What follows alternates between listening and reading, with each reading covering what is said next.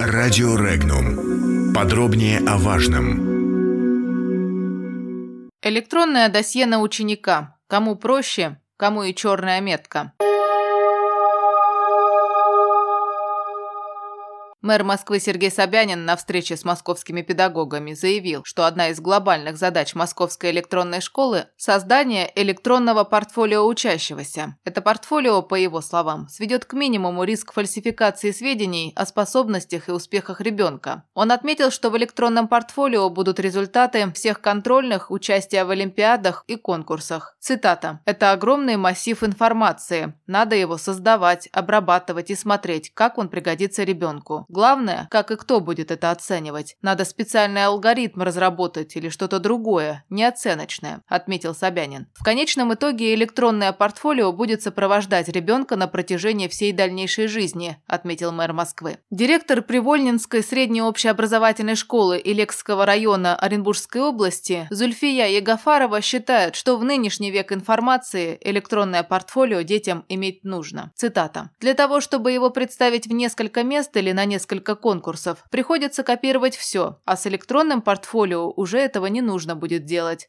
Все гораздо легче и проще будет. Конечно, и возможностей больше, потому что сейчас очень много дистанционных курсов, олимпиад, а это электронные дипломы, сертификаты и прочее. Отметила она и добавила, что школа должна будет предоставить больше возможностей учащимся для реализации своего интеллектуального и творческого потенциала. А вот сопредседатель Центрального совета межрегионального профсоюза работников Высшей школы «Университетская солидарность» Павел Кудюкин считает, что портфолио, создаваемое на каждого учащегося, может в итоге оказаться черной меткой, которая будет портить человеку всю жизнь. Цитата. «Я к этой идее отношусь довольно осторожно. Вообще, ведение досье на граждан страны – это не очень хорошо. Тем более, если речь идет об учащихся. Это может оказаться своего рода черной меткой. Дело в том, что школьник может не очень хорошо учиться, а потом взяться за ум, пересдать тот же ЕГЭ, который первый раз сдал плохо, поступить в ВУЗ, но портфолио все равно будет за ним тянуться, как порочащий документ. Не учитывается то, что люди вообще обладают свойствами свойствами меняться. А тут шлейф на всю жизнь. И кто знает, кто по каким причинам будет человека попрекать. Риски очевидны, а вот достоинства мне совершенно непонятны. Чем это портфолио будет так уж хорошо? Конец цитаты. Кроме того, Кудюкин обратил внимание на то, что в России нет абсолютной защищенности никаких электронных баз данных. Более того, считает он, вообще сомнительно соответствие этой инициативы закону о защите персональных данных, так как их сбор и обработка без согласия самого человека законодательством запрещены запрещены. Председатель Комитета Всероссийского общества защиты прав потребителей и образовательных услуг российским гражданам «Достойное образование», член экспертного совета при правительстве России Виктор Панин отмечает, что при внедрении электронных портфолио в школах необходимо получить письменное согласие родителей на сбор и защиту персональных данных учеников, а также предварительно обсудить данный вопрос с представителями широкой общественности. Эксперт напомнил, что изначально власти преследовали иные цели при введении московской электронной школы. На развитие данного проекта тратятся колоссальные средства. Однако никто не проводил опросы среди родителей и учеников о необходимости создания электронных портфолио и не поднимал вопросы безопасности таких нововведений. В Госдуме также опасаются злоупотреблений персональными данными школьников. Доступ к электронному портфолио ученика должен быть ограничен, и эта информация не должна нанести вред гражданину в будущем, заявил глава Комитета Госдумы по труду, социальной политике и делам ветеранов Ярослав Нилов. Цитата. «Полагаю, что такая идея в тренде современных технологий. У нас принят закон об электронных больничных. Речь идет об электронных трудовых книжках, о цифровом документообороте и межведомственном обмене информацией. В целом позиция правильная. Зачем человека заставлять таскать справки и бумаги? Тем более практика электронного дневника уже сегодня достаточно успешно используется», отметил Нилов. Однако, по его словам, прежде чем принимать такое решение, необходимо серьезно обсудить его с профессиональным сообществом обществом, профильными ведомствами, а также с родительскими комитетами. Это необходимо, чтобы понять, какие у такой инициативы могут быть негативные последствия. Между тем, нельзя также не учитывать тот факт, что оценки далеко не всегда отражают реальный уровень знаний ученика. Нередко преподаватель намеренно ставит заниженные оценки из-за своего субъективного отношения к ученику. Руководитель межрегиональной общественной организации «Гражданский патруль» Ростислав Антонов отмечает, что мы живем в период переизбытка информации и можно собрать все данные на ребенка. Однако вопрос в том, кто будет все это читать и с какой целью.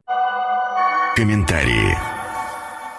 Как хорошее портфолио будет влиять на поступление в ВУЗ, мне вот абсолютно непонятно. Или, например, как это, это же портфолио поможет при трудоустройстве. Ну вот я считаю, что помогать оно не должно. Любой работодатель при подборе специалиста ориентируется, ну, прежде всего, наверное, на практический опыт соискателя или в случае отсутствия такового, на остаточные знания. Каким бы ни был прекрасным портфолио, пустота в голове ну, будет как-то, наверное, препятствовать карьерному росту молодого специалиста и э, наоборот. И, и вообще ведение данного архива не то чтобы бесполезно, но явно не обязательно. Есть, своб... Если есть э, свободные мощности на сервере школы, то упражняться можно, ради бога. Как бы это в общем, на усмотрение. И понятное дело, что э, все эти эксперименты должны быть согласованы э, с родителями или законными представителями обучающихся. Иначе, собственно, использовать их нельзя.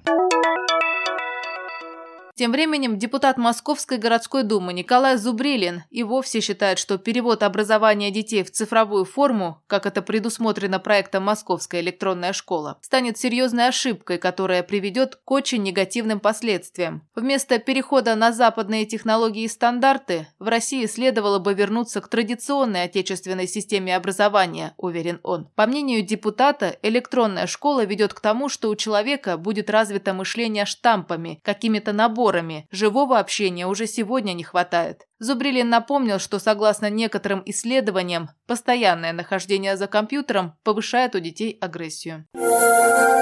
Подробности читайте на сайте Regnum.ru.